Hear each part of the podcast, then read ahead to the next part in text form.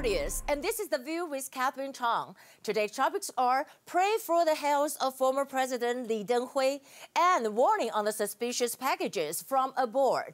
First, I want to talk about pray for the health of former President Li Denghui. Today is the 174th day since former President Li was hospitalized at Taipei Veteran General Hospital. 94-year-old Zheng Wenhui visited at the hospital for the second time at 11.30 a.m. today.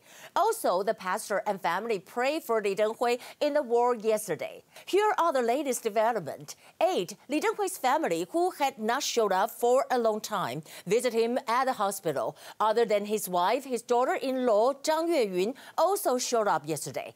And talking about Li Denghui's daughter-in-law, I want to share with you about his deceased son, Li Xianwen. His death has been always a big regret in Li's life. Li Xianwen died of cancer in 1982 at the age of 32. That was 38 years ago.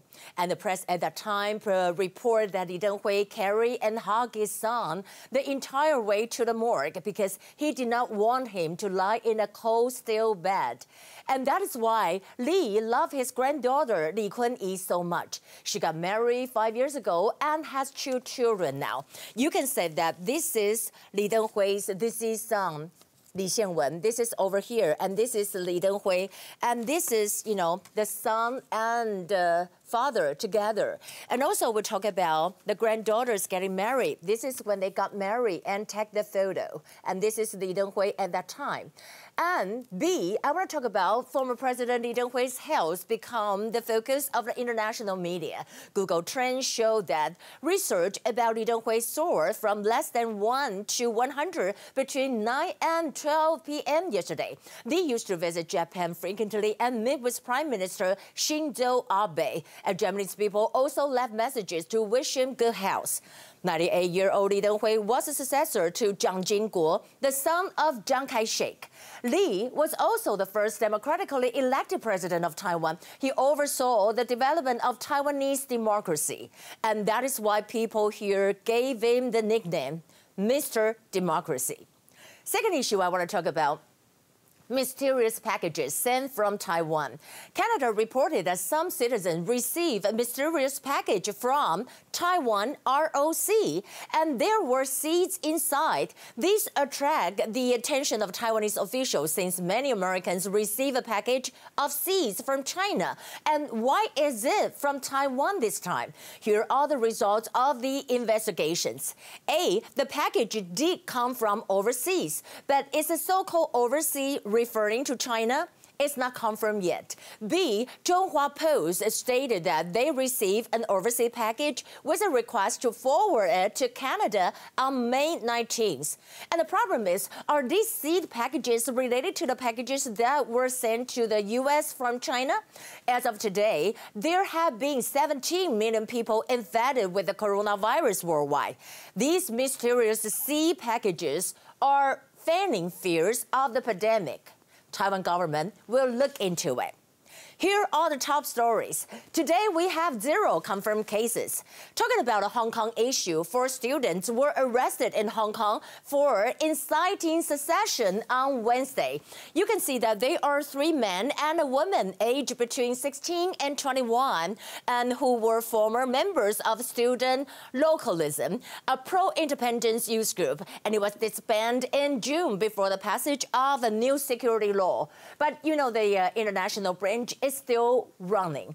And this was the first operation done by the new National Security Department. Senior Superintendent of Hong Kong New National Security Law, we're talking about the unit Li Guihua, say that our sources and investigations show that the group recently announced on social media to set up an organization that advocates Hong Kong independence.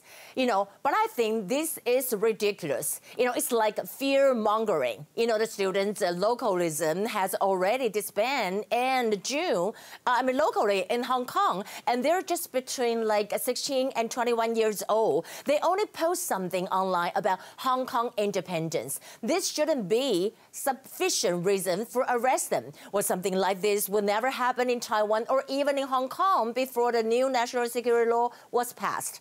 And it's pathetic. that China feels the need to arrest teenagers. As tensions rise between the U.S. and China, the Washington Times published an article to reveal that the U.S. should order a drastic reduction in Chinese diplomats amid surge in spy cases. They wrote, according to senior State Department officials, the Trump administration's plan to order China to reduce diplomats posted in the U.S. by August to level equal to the U.S. diplomats stationed in China. The former announcement will be expanded this week. The action seeks in part to reduce the burden of FBI, who has developed kind of devoted uh, a 2,000 special agent to catching Chinese spies and their agent. On the other hand, U.S. Congressman Ted Yoho introduced the Taiwan Invasion Prevention Act on Wednesday. And the uh, act stated that there are three circumstances to authorize the U.S. president using force to protect Taiwan.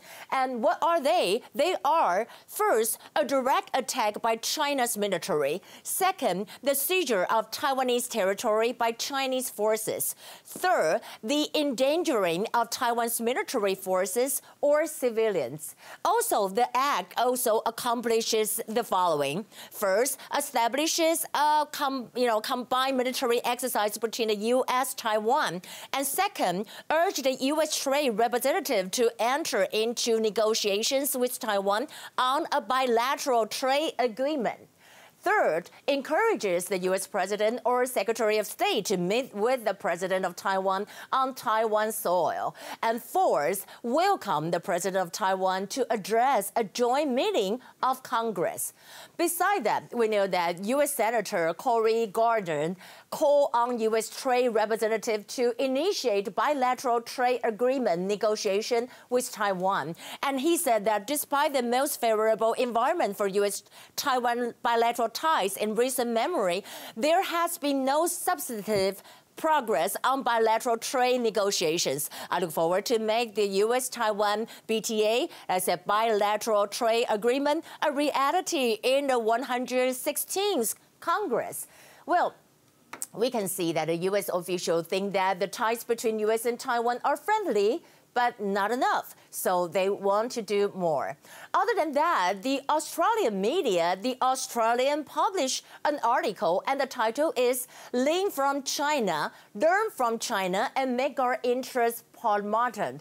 And they wrote that Australia and the rest of the uh, democratic world should not leave China under any illusion that we will tolerate a forced reunification with Taiwan.